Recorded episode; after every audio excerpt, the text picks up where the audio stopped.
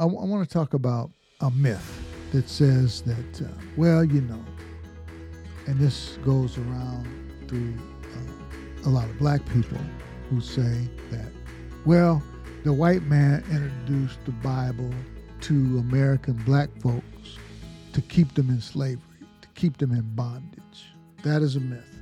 Ezana, an Ethiopian king, established Ethiopia as a Christian nation in the year 341. That's 1278 years before slavery. And Jesus helped people in the midst of slavery.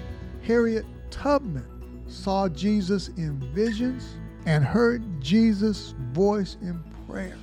Welcome to the Living by Grace podcast with Al Jennings. When you receive the abundance of grace and the free gift of righteousness, you will reign in life. Listen in as we discuss the effortless life of God's grace. Hello. Hello, everybody. Welcome to the Living by Grace podcast. I'm Pastor Al Jennings, and today I'm going to talk about a subject that is very dear to my heart.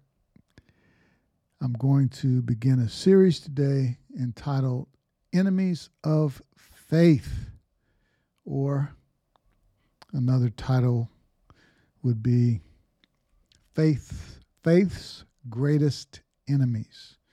We'll just call it Enemies of Faith. We're going to hit some major enemies to our faith.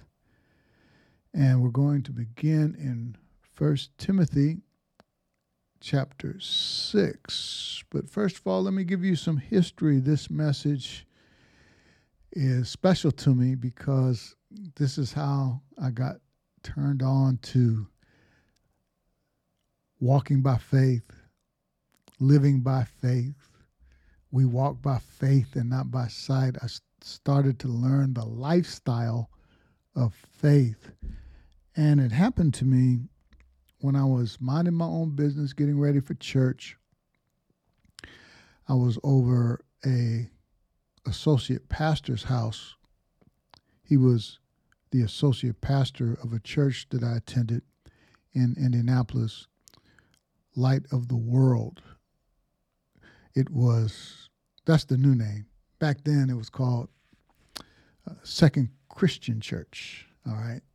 Same church, but different name now. But when I went, it was Second Christian. So I hung out with the associate pastor and I was at his, his house and we were all going to go to church together. His brother was in town from California, and that's where the associate pastor was from, Matt Harris. And um, his brother was visiting. This was a divine appointment for me, I'm telling you. And he had a tape playing. Back then, it was cassette tapes. And this tape, somebody, I didn't know who he was at the time. I learned later it was Fred Price, a pastor who pastored, uh, he's with the Lord now, but he pastored, founded, and pastored Crenshaw Christian Center in Inglewood, California. I didn't know who he was. I just heard this guy teaching. And he was talking about how the children of Israel, and I'm going to talk about this in in this series because that's where I got it from from him. This is this was my start in my journey with faith in God's word. And so he was talking about the children of, of Israel at one point in time of their history when they wandered in the wilderness for 40 years. And God told them to send 12 spies into the land of, of Canaan, which I do give to the children of Israel. And so they sent the 12 spies out. Moses sent the 12 spies to spy out the land. And they came back with a report. Now, 10 of the 12 came back with what the Bible calls an evil report because it was a report of unbelief. And in God's mind, unbelief is evil, it's sin. And what is sin? Sin is disobedience to God. unbelief is sin. And they came back, 10 of the 12, with an evil report. They said, all of them, all of the 12, agreed that it was a good land. It was a land that flowed with milk and honey, but 10 of the 12 said, But there's giants over there, and they're too great for us. We can't overcome. Now, two of the 12 came back with a good report, a report of faith, not unbelief. And they said, Let us go up at once and possess it, for we are well able to overcome it. And why? Because they have faith in what God said. Go spy out the land, not to see whether they could take it, but to check it out and see how good it was. God told them, Go check out the land which I do give. God gave it to them. And so Joshua and Caleb said, Let's go get it. Let's go for it. Let's go after it. But the majority ruled. So they didn't go in and possess the land. Now, there's a point in my story, and this changed my life. Now, remember, I'm listening to this cassette tape, getting ready for church. And so, as the pastor was teaching this, he talked about how when they did go into the promised land, 40 years later, the 10 spies that came back with the evil report and they convinced the whole congregation that they can't do it, so they didn't, and they stayed in the wilderness for 40 years. All of those 10 spies and all of the children of Israel of the adult generation died in the wilderness and did not get to go in and possess the promised land. Sad, sad story. The only two of the adult generation that God permitted to go into the promised land was guess who? Joshua and Caleb, the two that came back with the good report, the report of faith. All the rest of the adults died in the wilderness. They could have possessed that land in 40 days, but yet it wasn't until 40 years later when they went in and possessed the land. And the teacher, Fred Price, he posed a question that changed my life. He said, Are you going to say that it wasn't God's will for them to possess the land? Are you going to say it was God's will for them to be in the wilderness for 40 years? The reason that changed my life is because I thought that everything I was taught just in growing up in church, and my, my mother basically taught me this. Everything happened that happened in my life, whether it's good or bad, everything is the will of God, no matter what. Well, it's the will of God. If you got cut from the basketball team, that was the will of God. And I thought basically I didn't have anything to do with anything. It was just whatever happened to me was God's will. And I discovered it was like scales fell off my eyes when he was teaching this. And he said, Are you going to say it wasn't God's will for them to go in and possess that land? And he said that God said, Go and possess the land which I do give. So he emphasized the fact that God gave them the land. It was his will but they didn't possess the land, not because it wasn't God's will, but because of their lack of faith. They believed the negative report of the 10 spies. The 10 spies got afraid and they were in unbelief. They did not believe they could possess the land and they can convince the entire congregation except Joshua and Caleb that they couldn't go and possess the land. And it wasn't until 40 years later, all the adult generation died, including Moses. Joshua was the new leader. And, and God said, He told Joshua to go and possess the land. And He said, Every place the sole of your foot shall tread upon, that, listen, have I given you. I have given it to you. And Pastor Price emphasized when did he have given it to them? I know that's bad English, but he said that's in the past tense. 40 years later, after God told them to go check out the land, which I do give, 40 years later, God said, Every place the sole of your foot shall tread upon, that have I given it to you. When did he give it to them? Past tense, 40 years ago. All right. So it was God's will for them to possess the land, but God had to wait on them. All right. He had to wait till all those those unbelievers, unbelieving believers died off, got that negativity out of the way, and then they were able to go in with the leader as Joshua, who was one of the two that came back with a good report. He was always in faith and he was ready to go in and possess the land, and they did it. Praise God. So that's a little preview. I'm going to bring it back to you and teach it to you again in this series a little later on. But right now, uh, introduction and uh, for today, and we'll we'll pick up on this. Uh, so, oh man, we're 20 minutes in already, but that's okay. Well, 10 of that was countdown. So, all right. So let's begin in First Timothy chapter 6. And this is our foundation scripture for this series. I've got some things today I want to share with you by way of introduction. There are some things that are on my heart, have been on my heart for a few days, and I want to bring it to you today. All right. First Timothy 6:12 says, "Fight the good fight of faith. I want you to say that right now. Fight. Okay? Fight. We're in a fight as believers. This is written to believers. And Timothy says, fight the good fight of faith.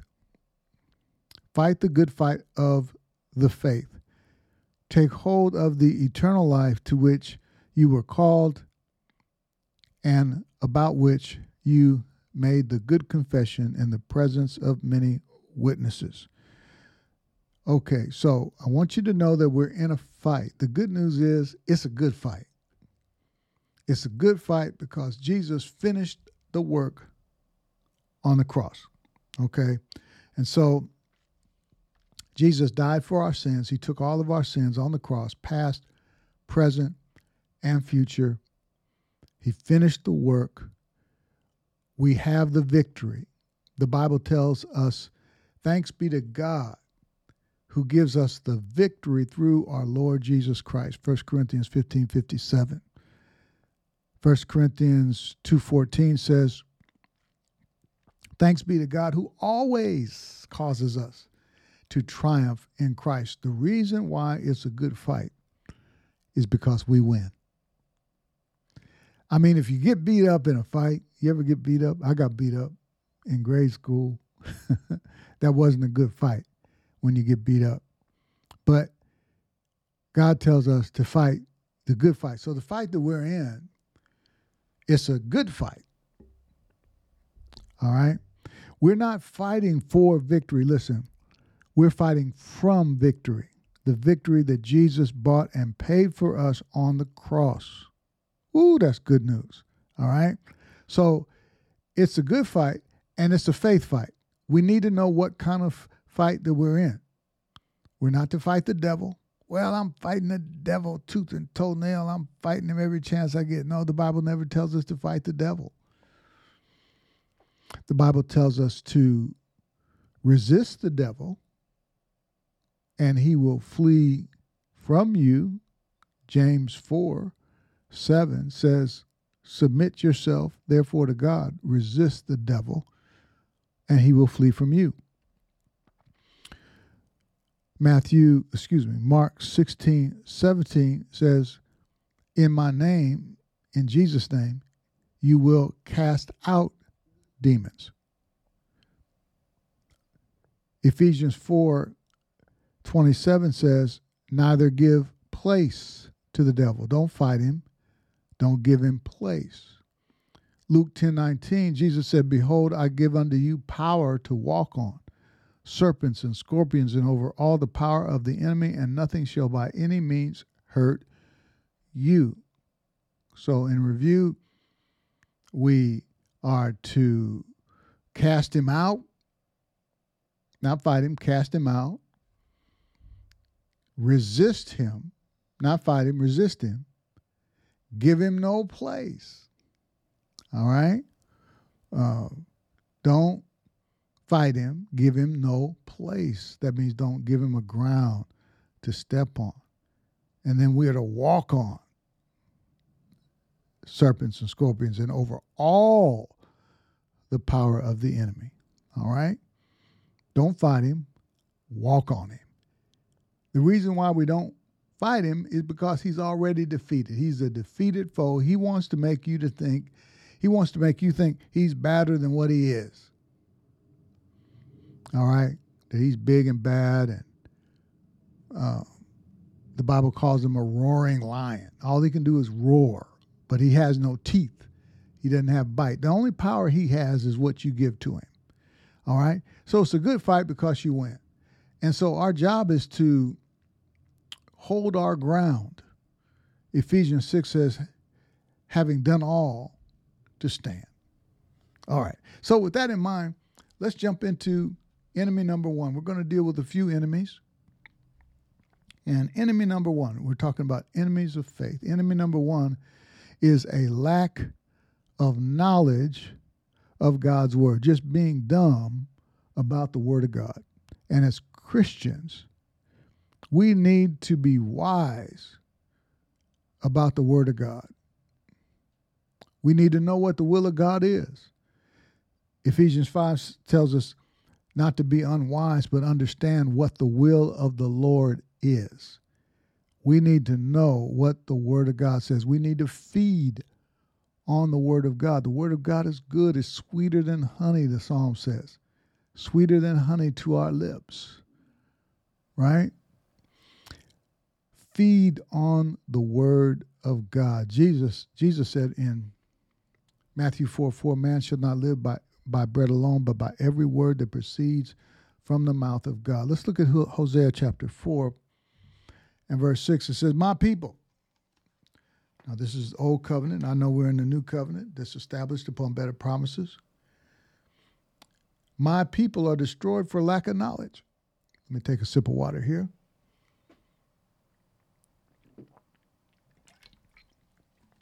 My people, this is God's people. Why are they destroyed?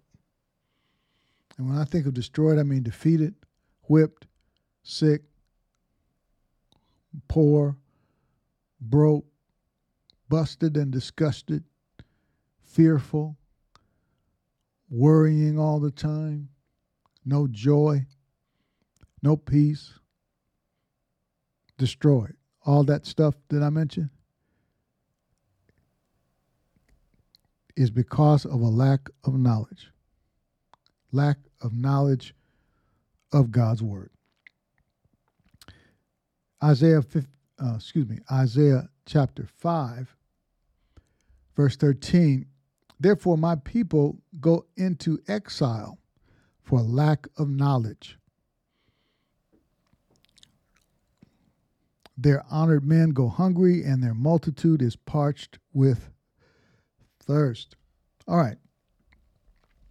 So, God's people are destroyed for a lack of knowledge. God does not want us to be ignorant of His word. Now, I want to talk about some things that have been on my heart lately. And uh, before we get into talking to believers, I want to speak to those who don't believe that uh, Christianity is for everybody. And they may say, well, you know, that Christianity stuff, if that works for you, fine, but You know, it's good if it works for you. I want you to know that Christianity works for everybody. and it's for everybody. All right? It's not just one way. Well, there's many ways to God. You can go through Buddha or you can go through Confucius or Muhammad and there's all kind of ways to God. No, there's only one way. Well, that's narrow minded. Well, I guess we got to be narrow minded. And I want to show you, hang on with me, because in this introduction, I want to show you how to prove for yourself. For those of you that don't believe in God, you don't believe in, or you don't believe in Christianity, you don't believe that's the only way. Um, you may be a Muslim. I want you to know that God loves you and Jesus died on the cross for you. All right? You're not excluded. You're included in who Jesus bought and paid for on the cross. If you're a Buddhist, I want you to know that Jesus died for you. Okay? No matter what your lifestyle is, hang on with me. You are loved by God, for God so loved the world, and that includes you. Okay? So, um, I want to talk about the validity of the Bible. Now, um, what about what, what about other religions? Aren't I mean, are all other religions wrong? Are you you Christians the only religion that are you saying that you as Christians that's the only religion that's right? Well, first of all, let me tell you this. Christianity is not a religion, and I want to show you how Christianity differentiates from re- religion, okay? Um first of all, there is um, in other religions, there are books, okay? Like, uh, maybe not all religions have books, but there are sacred books that belong to certain religions. Let's talk about the Quran. Um, that's the book that uh, for Muslims, okay? So, all of those books talk about principles, ways of life, how to behave, some some form of that, right? And sometimes people a lot of Christians look at the Bible like that, like it's a book of principles, but it's really not. It's not really a guidebook of, of how to treat people and even though you can learn how to treat people in the Bible, don't get me wrong. But the difference between the Bible and these other books is that the book, the, the purpose of the book is to point you to the author of the book, who is Jesus. I want you to see this in um, John chapter 5, verse 39. You search the scriptures because you think they give you eternal life, but See, these were religious people he's, he's dealing with, and they were they were missing the boat. They they were actually reading the Bible, but they missed the person that the Bible was about. They missed the author of the book. The Bible says all things were made by him, and without him, Jesus was not anything made that was made. And so religious people, Pharisees, Sadducees, religious leaders of that day, they were reading the scriptures. They were looking for the coming Savior. They believed in the coming Savior, but he's standing right in the middle of them, and they didn't know who he was. They didn't recognize him. And Jesus said, You search the scriptures because you think they give you eternal life. But you know what, y'all? The scriptures point to me. The scriptures are all about me. Come on, man. And they couldn't see it. And so the point I want you to see today is the scriptures point to Jesus. The, the scriptures are designed to show us Jesus. Jesus is in every book of the Bible. All right? The other thing I want you to know about how Christianity is different from religions is other religions, they serve gods who are dead. We serve a God who is alive. God our Father is alive. Jesus is alive. And when Jesus left, he said, I'm not going to leave you comfortless. I'm going to give you a comforter who will abide with you forever. And our bodies are the temples of the Holy Spirit. We are a spirit, we have a soul, we live in a physical body, and the Holy Spirit, Jesus sent him. The Holy Spirit is not an it, he's a person that Jesus sent to take his place. And he lives on the inside of you and me who are believers.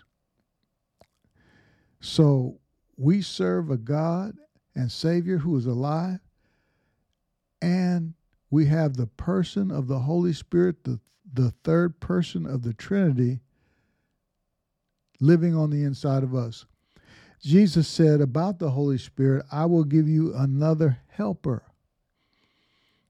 And the word another means in Greek, one just like me, who will do in my absence who will do in my absence what I would do if I were personally present with you. Wow. No religion has that, what I just talked about. We serve a God who is alive. and other religions, I know I'm, I'm being very general here, but the religions I know about promote some form of karma, like you get what you're coming, or you, you get what's, I mean, you get what's coming to you. That's what I'm trying to say. do good, you get good. You do bad, you get bad. All right. And some people think that Christianity teaches that, but that's not what Christianity teaches religions teach you some form of you get what you deserve. All right? So you're going to pay for the things that you do. Whatever you do is going to come back to you. All right? Um, now, in Christianity, we get what we don't deserve. See, we reap what Jesus has sown. Jesus took our sins, past, present, and future, on the cross, and we get what we don't deserve. We get Jesus' perfect righteousness.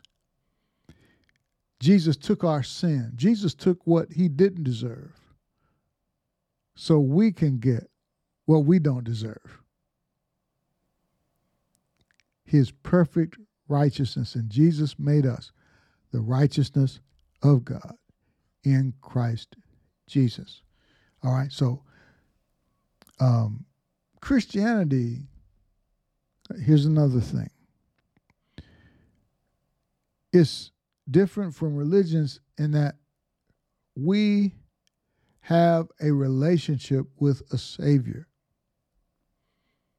We have a relationship with God the Father, the Lord Jesus Christ, it's relationship based. All right? And the book that we have, the Bible, points us to Jesus. Some people say that, well, here's a side note. The Bible leaves out a lot of history. Uh, there's a lot of gaps in history in the Bible.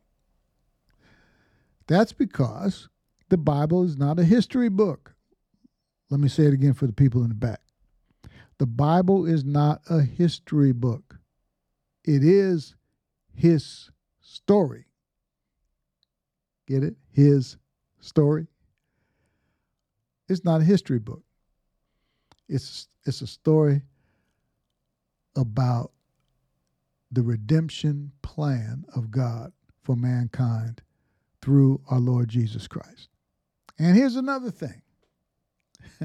These are just things I've been thinking about, taking some notes about. You never heard Buddha loves you. Nobody that talks about Buddha, I've never heard him say, Buddha loves you. I've never heard Muhammad loves you. But I've heard Jesus loves you. Jesus loves you, this I know, for the Bible tells me so. Praise God. For God so loved, not just loved the world. Don't miss that word so. He so loved the world that he gave his only begotten Son, that whoever believes in him should not perish but have everlasting life. All right? Well, Pastor, I hear what you're saying, but that's that's your truth. I got another truth. My truth is that you don't need God. You don't need the Bible. Wait a minute. This is not my truth. See, that's a common term that people use, my my truth. Like you can make up your own truth. Jesus said, I am the way. He's not a way. John 14, 6. I am, Jesus said, I am the way. Watch this. You ready for it? The truth, the life. No one comes to, to the Father, who's God, by the way. No one comes to God except through him. He said, except through me. No one comes to the Father except through me. He said, I'm the truth. He's the truth. He's the truth. not a truth, not one of the truths. He is the truth. No, I, don't have my truth. Jesus is the truth. And I believe him. And I'm hang on, I'm I'm going to tell you why I believe him. All right. So I'm talking about some things before we get into talking to the believers because really my people are destroyed for lack of knowledge. The lack of knowledge of God's word is destroying God's people. All right. That's for people who believe the Bible. But what I'm doing is I'm I'm backing it up and I want to address people who don't believe in God, who don't believe in the Bible. There was a scripture that something in the Bible in Genesis that for a long time I didn't have an answer for. And that is when God told Adam and Eve of every tree of the knowledge, he told Adam, of every tree in the garden, you can freely eat, except for the tree of the knowledge of good and evil. He said, You shall not eat of that tree. He said, For the day you eat, you shall surely die. Now, here's what bugged me for a while. Um, I wonder why God called this tree, or or why it's the tree of the knowledge of good and evil. It seems like it should have been, if the tree was bad for you, and God didn't want them to have it, why is it called the tree of the knowledge of good and evil? I mean, I can understand if it was called the tree of the knowledge of evil. I could understand why you're supposed to stay away from that. But why should you stay away from the knowledge of good? It seems like we should have the knowledge of good. Why is that mixed up with the this this tree of the knowledge of good and evil. Why is that with evil? Seemed like knowledge of evil would be good. But then when I got a revelation of grace several years ago, and um, I, I I I got a revelation of what that meant. And what that means is God did not want them to determine what is good and evil themselves. God didn't want them to determine right from wrong. That's right. You know why? Because God wanted to show them and lead them and guide them and show them what was good for them and what was bad. God wanted to determine that. And it's the same way today. God through his God through his Holy Spirit living on the inside of us wants to lead us, guide us and direct us. We're to be led by the Holy Spirit. God wants to carry us, not just when we're children, but all the way through life. And in that way is different from our own children when we expect them when they grow up, they get to a place where they can go out on their own, right? But that's not the way with God. When when you have little children, you can't let them determine if you have a 4-year-old you can't let them decide what they're going to eat. Well, you know, you just decide what's right to eat. Would you like candy today? Would you like ice cream? Would you like cake? You leave it up to four or five year old, they just eat cookies and candy and ice cream and cake all day long but you know they need some vegetables. You know that they need a balanced diet and and you decide certain things. A 4 year old doesn't know enough to decide. Right from wrong. Good from evil. I mean they may think it's a good idea to put their hand on a hot stove but you know that's not good. So you keep it you keep them away from the stove you keep them away from the knives in the kitchen. Isn't that right? So it's the same way with God. God knows what's best for us. He knows the lifestyle that is best for us. He knows what's right for us. And He wants to show us that. He does not want us to determine that for ourselves. And that's what humanism is. See, when man thinks they're smarter than God and they think they can decide what's right and what's wrong. And the difference between God and us and us and our children is we never get to a certain age where we outgrow God and we go out on our own without God. Amen. He carries us, He leads us and guides us. See, um, the Bible says the not now to the world this is foolish. There are people who think they don't need God, but you do need God, whether you think you do or not. And I believe in every person, we'll get to this in a little bit, but I believe in every person there's a knowledge of God. There's a knowledge that there is a God. There's a little spark in every person. And I'm going to give you scripture for that. Hang on. We're not going to be too much longer, but I want to get these things that's been on my heart, get them out today. Praise God. But God wants to lead us. See? And this is foolishness to a lot of people in the world, but the Bible says the weakness of God is wiser than men. And uh, and it's foolishness. The preaching of the cross that I'm talking about right now. I'm really talking about the preaching of the cross. And the Bible tells us that the preaching of the cross is foolish to those who are perishing, but those who are saved, it's the power of God. This will change your life. And I'm going to show you, hang on, I'm going to show you how to prove it for yourself. I'm really talking to people who are searching, people who are not sure if there's a God. They're not sure if the, the Bible is true. I'm going to show you how to prove it for yourself. All right. Well, if it work, if that works for you, fine. But that, you know, Christianity, it it don't work for everybody. It, I mean, if that's your thing, it's your thing. Do what you want to do.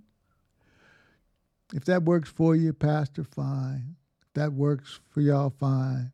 It won't work. For, That don't work for me. It does work for you. Whether you want to admit it or not, whether you think it does or not, it works for everybody because God so loved the world. Jesus died on the cross for the sins of the whole world. The Bible is the best selling book in history for a reason. okay, for a reason. Um, here's a scripture.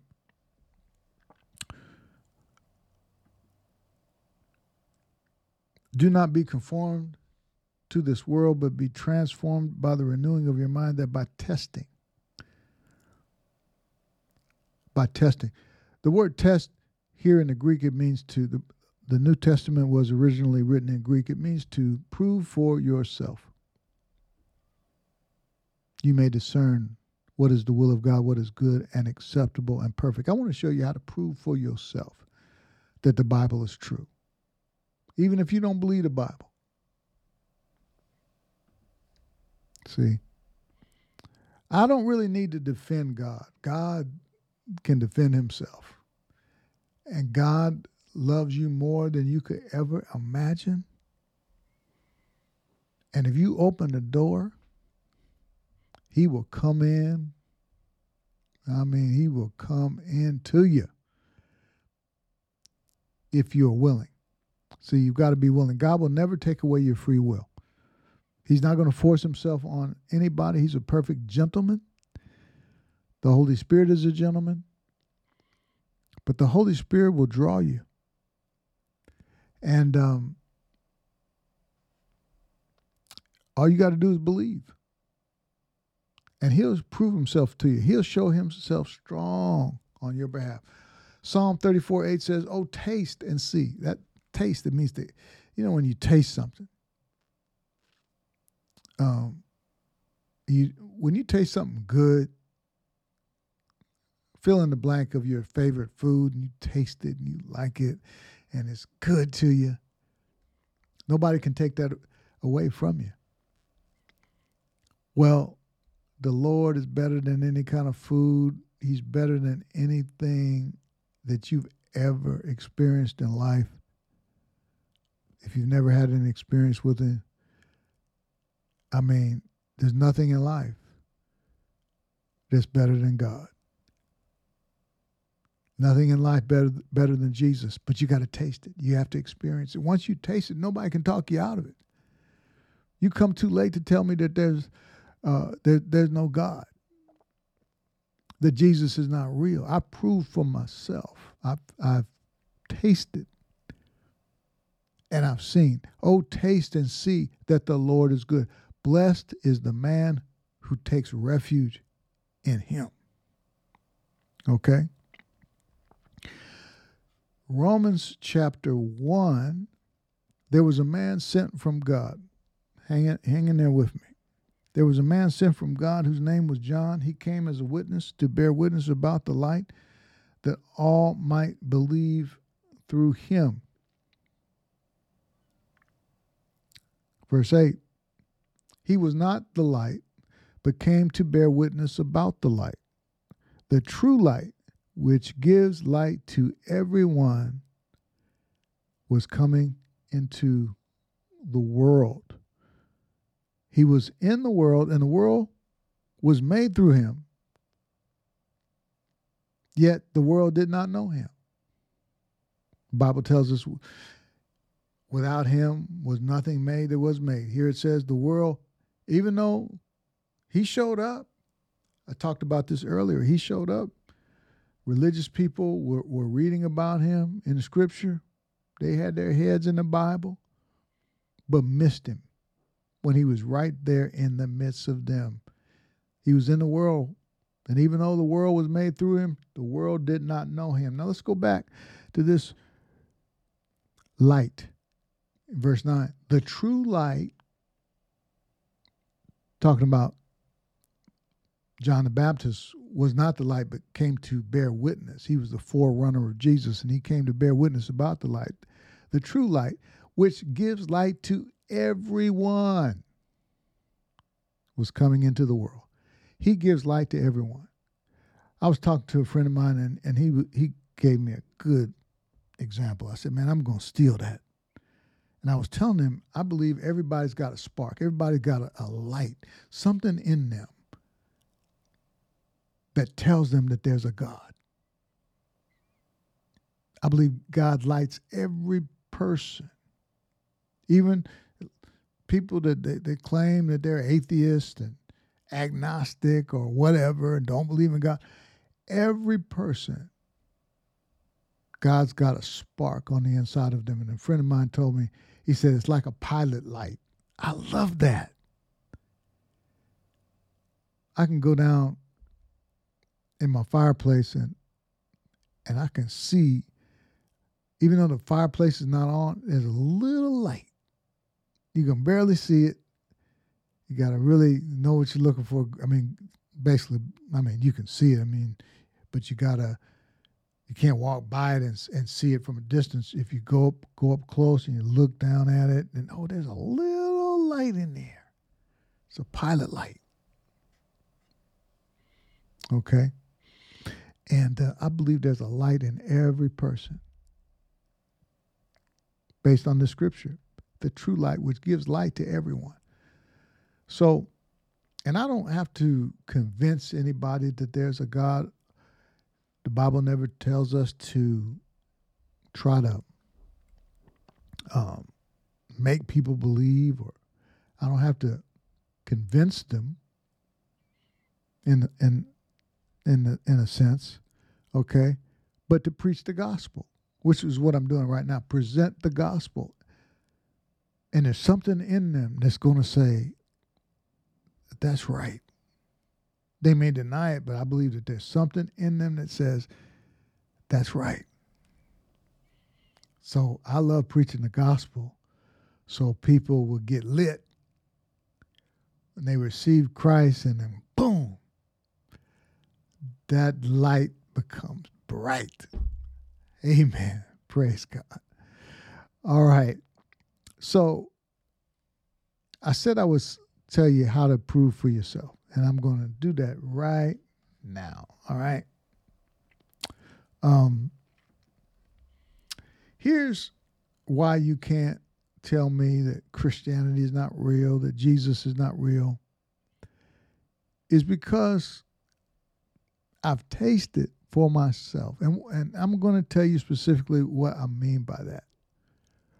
There are things and experiences, so many that too too much that I mean I can't even remember them all. So many occasions where things have happened in my life. Positive experiences that have happened, things that have changed my life that could not happen any other way than God doing it for me. I mean, there's no there was no natural explanation. It could only be God. All right. And I, and I want to pray for you right now.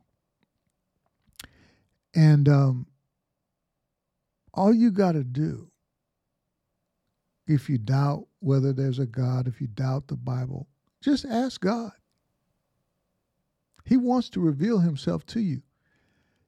Just ask him, pray a simple prayer Lord, if you're real, reveal yourself to me. That's not complicated. He died for the whole world. There's a scripture said if if one died for all, then all died. we all inherited, every human inherited the sin nature from Adam. When Adam ate of the tree of the knowledge of good and evil in the garden, the Bible says, by one man sin entered into the world, as Adam, and death through sin, and so death spread to all men, for all sinned. You're not a sinner because of what you do. You're a sinner because of how you were born. You inherited, we all inherited the sin nature from Adam. And all we've got to do is accept Jesus as our Savior and Lord. He's the, the solution for the sin problem. He died for the sins of the whole world.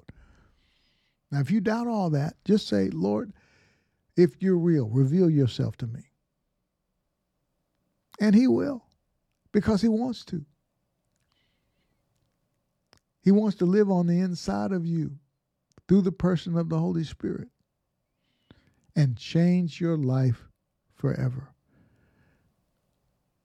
Because there's something in every person that knows that they're not fulfilled when they don't have God through the Lord Jesus Christ. Again, He is the way, the truth, and the life.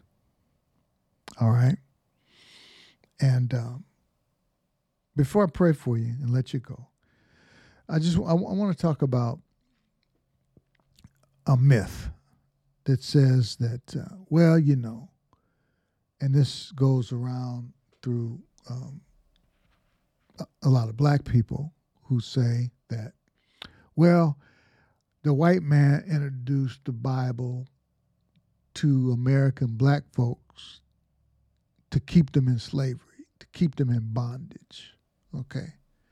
That is a myth. Okay. And um, Christianity was not forced on black people. Don't believe every, let me turn and look at this camera here. So don't believe every post or article that you hear. Do your own research. I found out in my research that Ezana, okay, an Ethiopian king, established Ethiopia as a Christian nation in the year 341. Okay? That's 1278 years before slavery. Okay, so that's the whole thing about um, Christianity was forced on black people and it was introduced to black people during slavery. No, black folks are in Ethiopia, among other places. Okay, and so Ezana I'm to say it again, established Ethiopia as a Christian nation in the year 341. That's almost 1,300 years before slavery. And in the midst of slavery, even if the white man tried to use the Bible to manipulate, and people still do that today, they use the Bible to manipulate people, but that doesn't make the Bible untrue. Jesus helped people in the midst of slavery. Harriet Tubman saw Jesus in visions and heard Jesus' voice in prayer. Furthermore, it's in Ethiopian historical records that Christianity came to Ethiopia through Philip ministering to a eunuch. And that story you can find in Acts chapter 8. That's actually in Ethiopian history, y'all. All right. I want you to know in conclusion, I hope you got something out of this. I want you to know that Jesus loves you no matter who you are. God loves the rich, the poor, the young, the old, the black, the white, the brown, the red, the yellow, the gay, the straight, the educated, uneducated, Democrats, Republicans, Muslims, Christians, Buddhists, Hindus, atheists, skeptics, and pagans. God loves them all. God loves you. Father God, in the name of Jesus, for those that doubt whether you are real, maybe there's an atheist listening or somebody who doesn't believe the Bible is true. They believe, some may believe the Bible is just a just another book that gives us principles to live by. Your word says that all scripture is given by inspiration of God. Father, I, I ask that for all those people that you would reveal yourself to them plainly, to show them clearly that you are real. Bless them right now. In the name of Jesus. All right, everybody. I hope you got something out of this today. And I want you to know, whoever you are and wherever you're listening from, that you are loved. And something good is going to happen to you whether you like it or not. God loves you more than you can ever imagine. I don't believe that you're listening or watching this by accident. I believe this is a divine appointment and God wants to do something. I know He wants to do something very special for you. One more thing I want to tell you about. Through the end of the month, I've got a special offer my foundation Bible study course, which is a foundation in the gospel of grace. I talk about the finished work of Jesus on the cross. I believe it's 43 lessons, five modules, and there's about, I think it's a 75% off if you ordered this course uh, before the end of the month. So I've got details. Um, well, I've got a link in the show notes. If you and if you click that link, you can get more details about the course. All right. So if you're interested in that, that's available to you. Uh, I encourage you to take advantage of that because I can walk you right through the finished work of Jesus, the glorious gospel of grace, this good news gospel. Praise God and um, it's a foundation in the gospel of grace. And if you want to check that out, there's a link in the show notes about how you can get this special offer. All right. Okay. Thanks everybody for tuning in. I'm out. Thank you for joining us today for the Living by Grace podcast. You are greatly blessed, highly favored, deeply loved, totally righteous, and destined to win because of Jesus. Have an amazing day.